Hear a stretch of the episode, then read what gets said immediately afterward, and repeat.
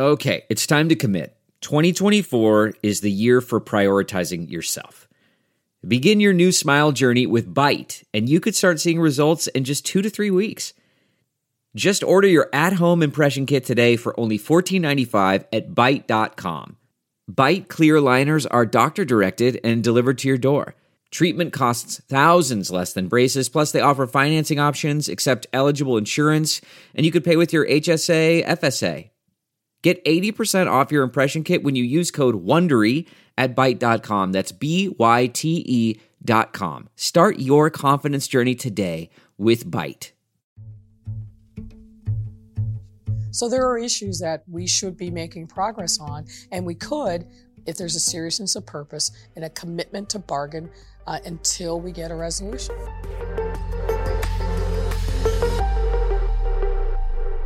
Hi, everybody. I'm Fran Spielman, and we're in the mayor's office. So it stands to reason that we have Mayor Lightfoot. Thank you so much for joining us. My pleasure. So now you know why big city mayor is the toughest job in America. Political fire is constantly going off and intransigent problems. So let's get to a couple of those. Sure. Here's an unexpected one Eddie Johnson, Mm-hmm. found slumped over in his car, orders an investigation of himself. Was that handled properly? You had a sergeant, a lieutenant, and a commander who all showed up at the scene. No sobriety test. Well, look, um, it, was the right thing to call for an investigation.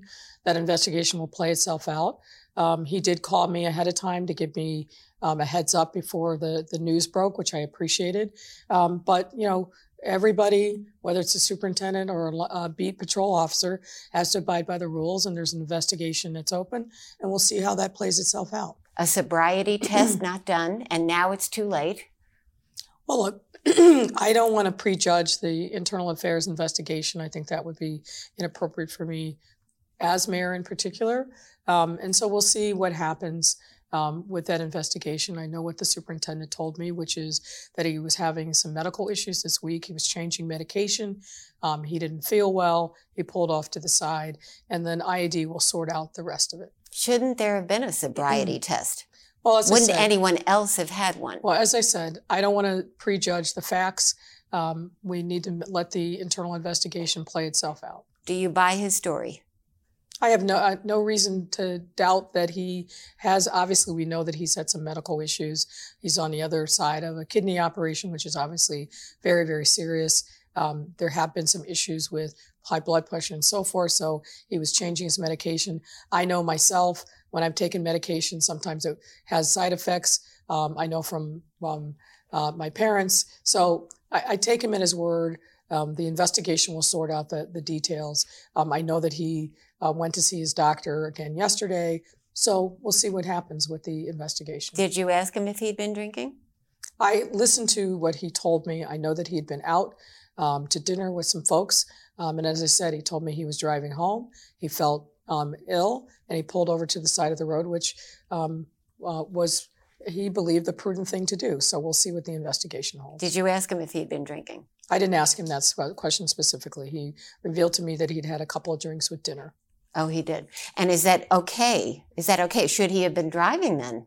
Well, look, again, I, I'm going to let the investigation uh, play itself out.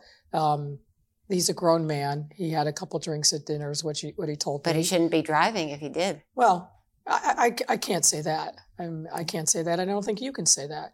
But but no matter what, I think we got to let the investigation play itself out. But even if, let's say, his story is correct and that it's with change in medication, does it indicate a larger medical issue, which we know he has, that would maybe precipitate you to make a decision to not keep him on Well- or play a role in your decision that you haven't made yet? Look, I, don't- I don't want to. I don't want to speculate like that, um, and I want to give him um, respect. So we will see what the circumstances are.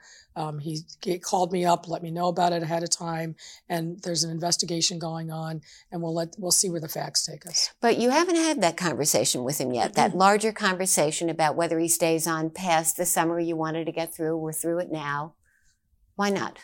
Well, we will have that when when the time is right. When will the time be right? It'll be After your budget? No, Do you not want to get into it because you have so many other fires to put out? Well, no, no, it's not that. It's it's there. You know, obviously there's a lot going on. Um, he was out of town for a little bit of time taking um, a vacation. We'll have the conversation when the time is right. For example, we have an IG investigation mm-hmm. of a murder or or a suicide mm-hmm. that may have been a murder. Mm-hmm.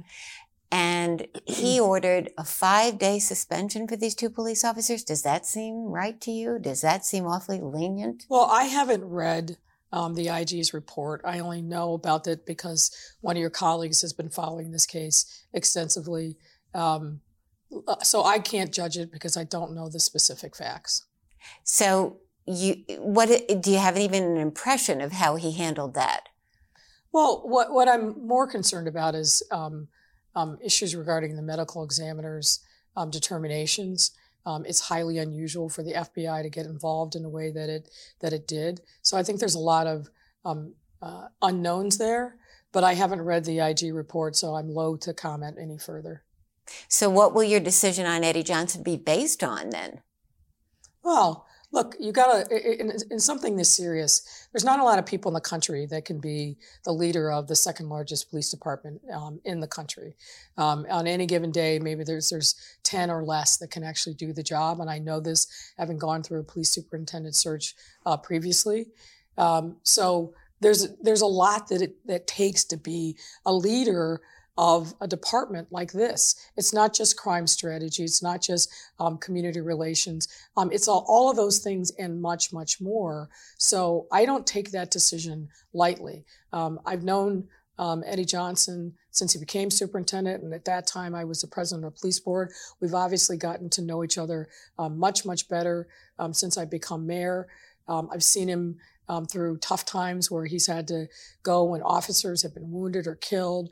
It takes a lot to do that job, and I don't take that decision lightly. So I look at the totality of the traits um, that are necessary to, to do it. Um, and he came in at a really difficult time um, for the department and really, I think, stabilized things when I think a lot of people felt like the department was was unmoored. And we have to give him credit for stepping up and into the, the breach at a time when uh, the department was really under siege.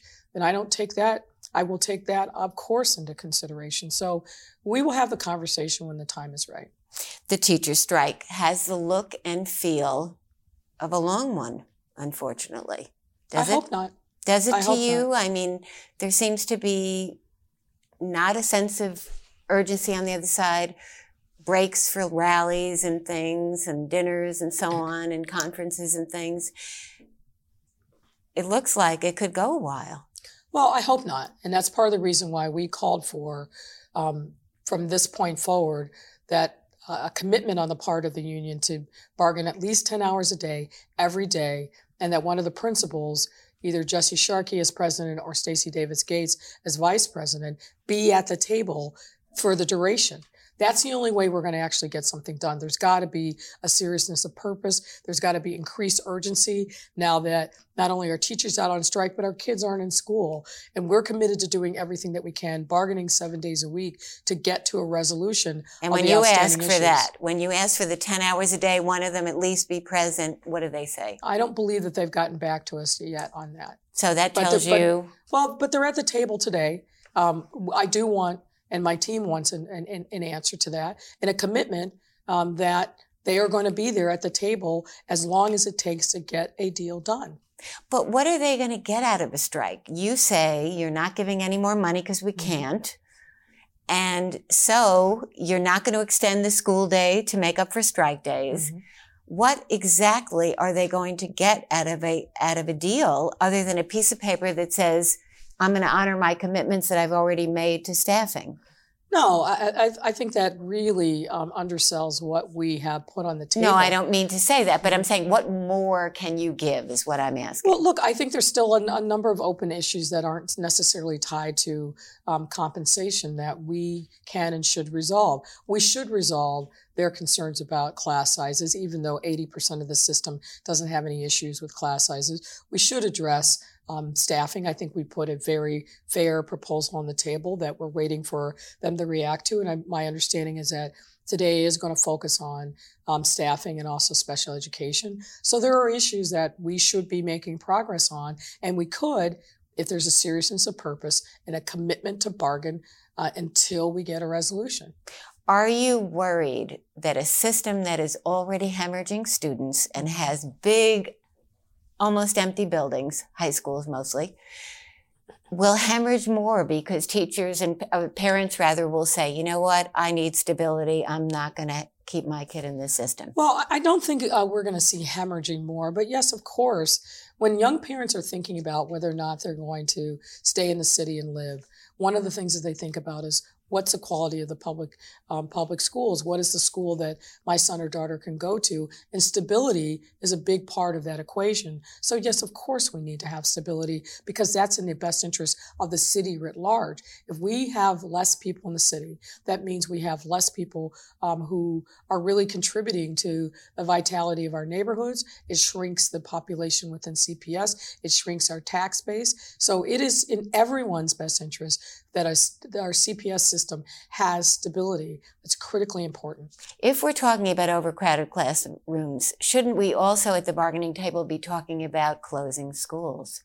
Well, I don't think that we're there yet. We've made a commitment um, that we're not going to do any school closures. That is a last, last resort. And candidly, um, in my view, when we're closing schools, that says that we've failed and we're not going to do anything along those lines. I mean, certainly not in the near future, but we would never do it um, without being in consultation with the families and the students who are going to be most affected.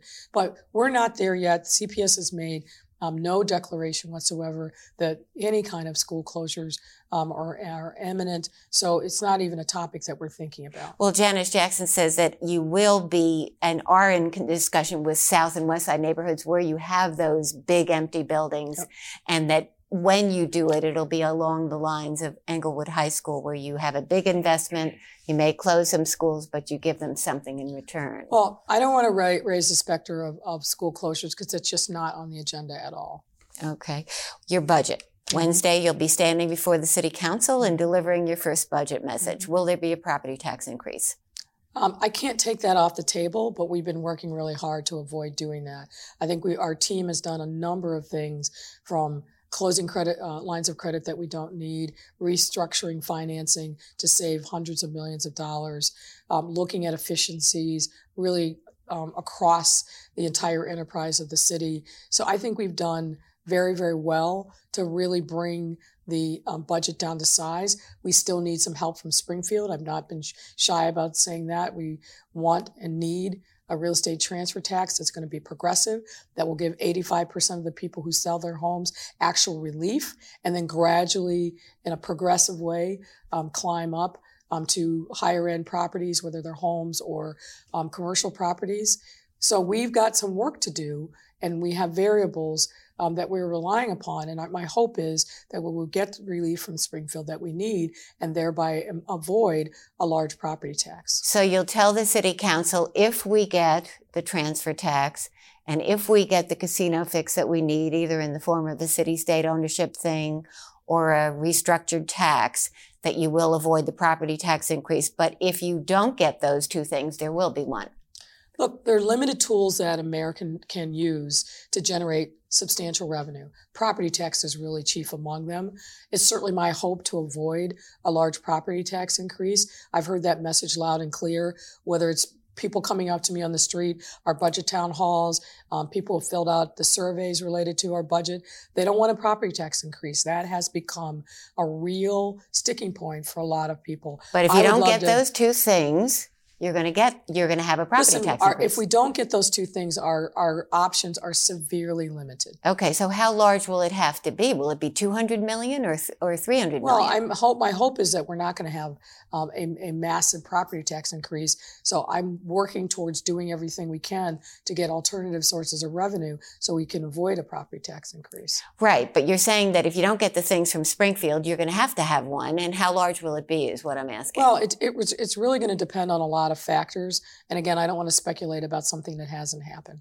But there will be one if you don't get what you you need in Springfield. I think it'll be very difficult to avoid a property tax increase if we do not get help from Springfield. But can you tell us how large it'll be? No, I will it I be along the lines of Rahm Emanuel's uh, eight hundred and thirty-eight million dollars? Look, look, we've got we've run a, a, lot of different scenarios. Or five hundred eighty-eight million. Well, excuse me. We've run a lot of different um, scenarios, looking at options best case, worst case.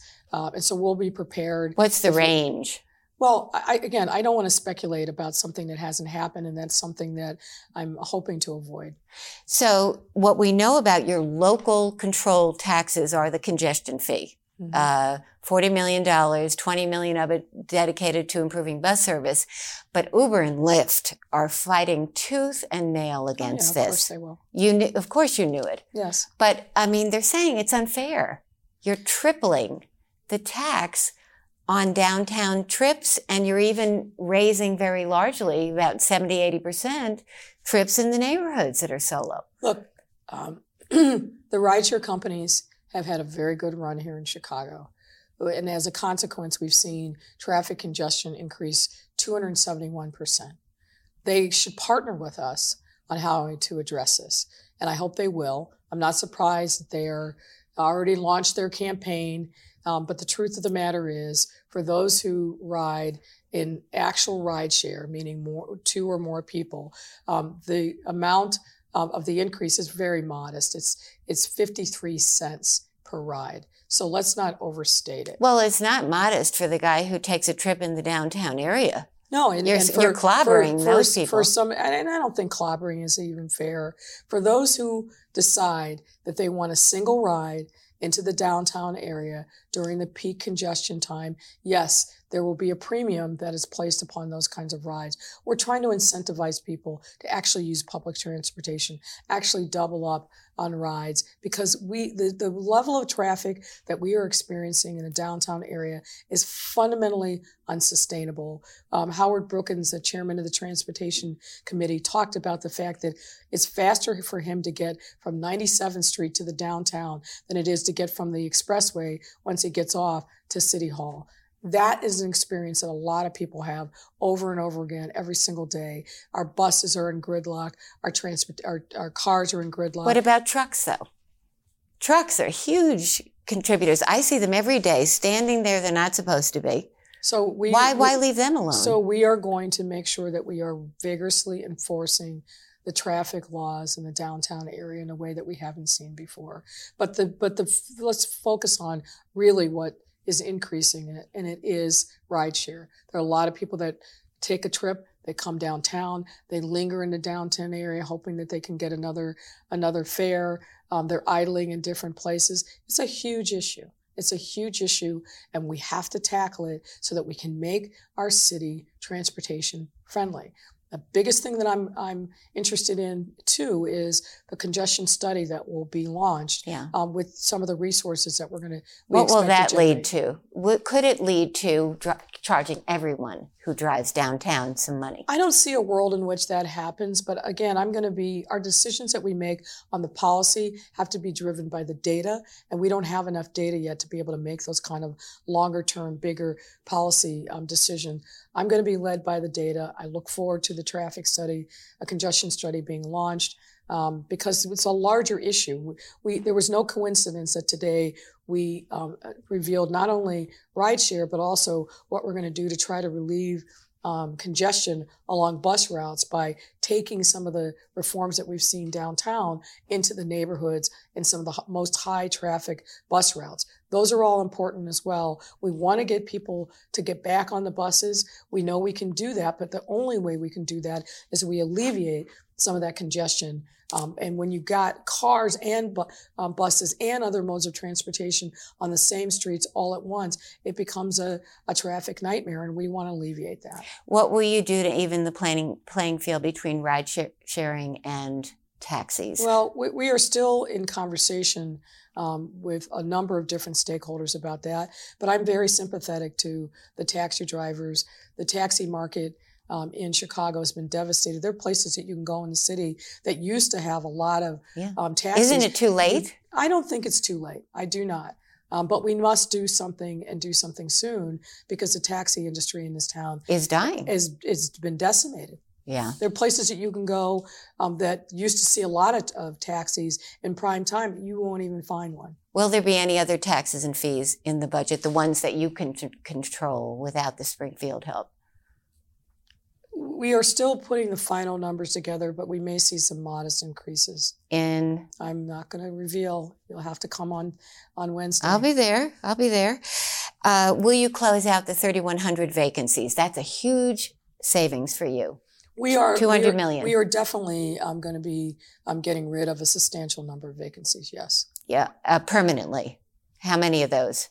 Um, I don't have final numbers at my fingertips. But you're going to close most of them out We're going to close a lot of them out. Yes, because because we can't afford it. the Um, unions would love to see the possibility of filling those vacancies. No, obviously. I understand that, but I think also my conversations with my friends in organized labor, they recognize that the, the situation that we're in.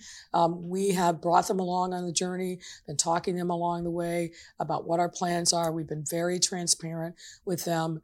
Um, and so I think um, they are in a good place. I don't want to speak for them, of course, but we've been very thoughtful about making sure that we reach out to a range of different stakeholders.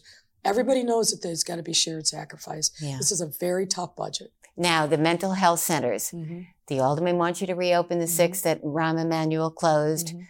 Will you? Or do you have some other plan? Well, what I know from talking to a lot of stakeholders, this is something that's really very important to me.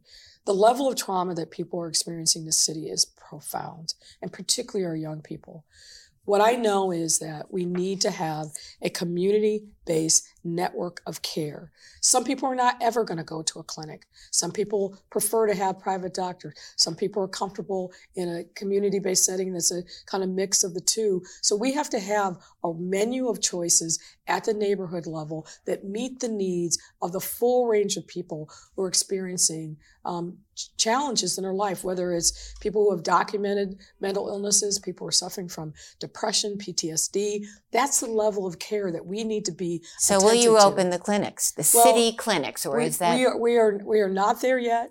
Um, we are listening to a, a range of stakeholders, and we will be revealing as part of our budget plan what that's going to look like. it sounds like a no. At least not all six, for sure. Well, I, again, I don't want to get ahead of myself. We'll be disclosing it as part of the budget address, but my primary focus is on making sure that we've got a continuum of care in the neighborhoods that actually meet people where they are so we can incentivize people to get the help that they need that's affordable and accessible. The $10 billion pension consolidation bond that Rahm Emanuel proposed, he said it could save you $200 million. Will you do at least a form of it, some form of it, a smaller version of it? Well, we're certainly not going to do um, a $10 billion POB. Um, I think that would not be in the best interest of taxpayers. I think it's very risky.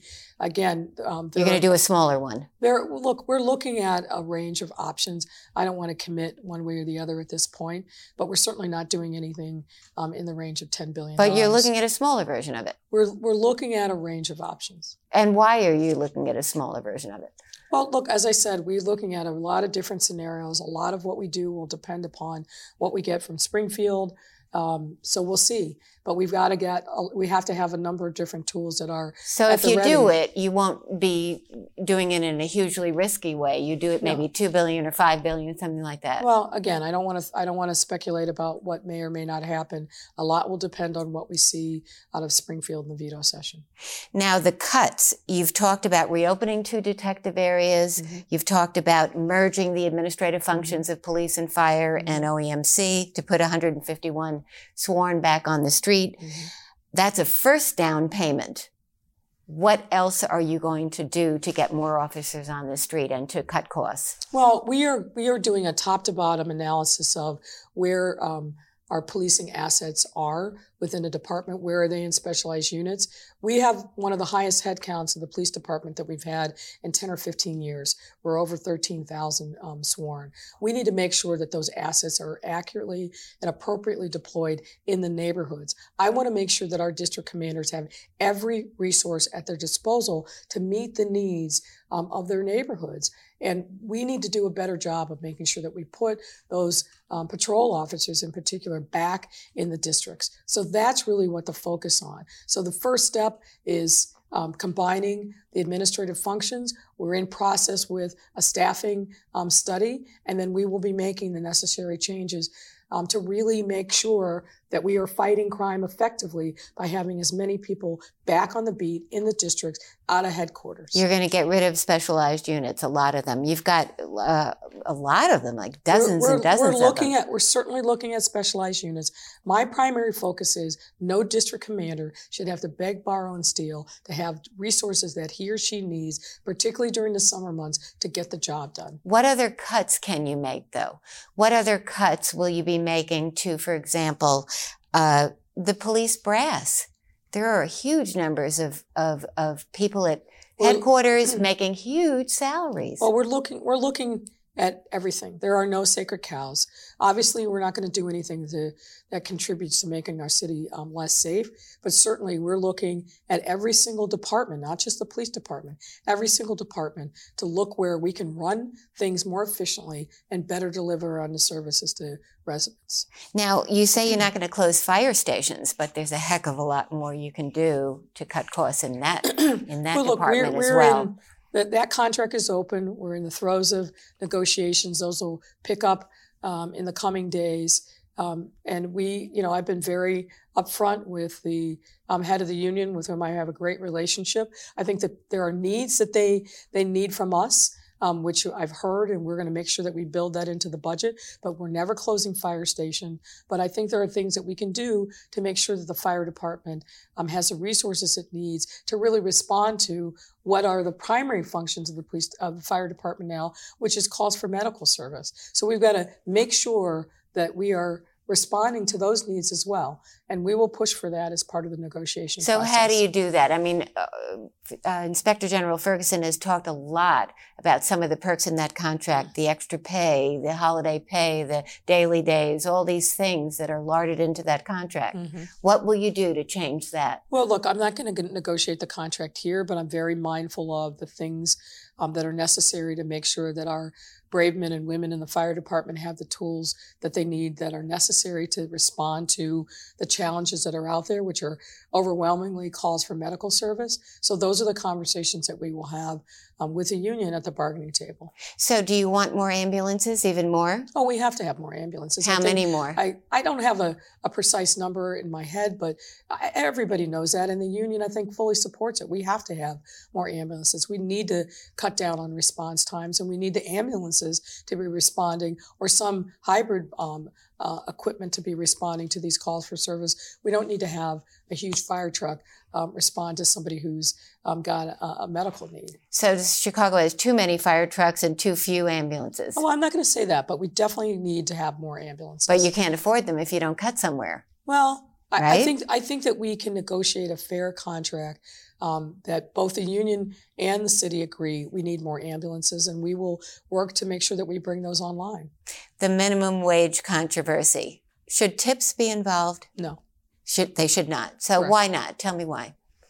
because I think there are a lot of uh, employees that I've heard from. I've heard from restaurant owners um, that um, like um, the tip um, wage. Um, they they benefited from it, and I'm going to be responsive to those needs. I think there's a lot that we can do to really uplift um, the quality of life through raising the minimum wage and getting there faster um, than than the state um, is currently. Um, but we have to do that in a way that is respectful to the realities of um, how industries work. It's not one size fits all. And the restaurant industry, from the workers to the um, uh, to the management, have said, I think, pretty resoundingly that the tip wage is something that should be preserved. Gay set asides, will we see them? Do, should there be any? We're working on it, and I think yes, I think we should see them. And w- how much would it be or should it be? And how do you prove that someone really is gay? Right. We're, so those are the details that we are working on, and when we have a more uh, fully baked plan, we'll certainly let you know. But that's been the controversy up until now that white men might benefit and you know what I mean? How do you get around that? Well, I, think we have to look at the realities of what businesses are out there. We have to make sure that we incentivize diversity. Um, so those are the, the issues that we're, we're working through right now. Ed Burke has quit his law firm to Mhm. satisfy the ethics uh, ordinance.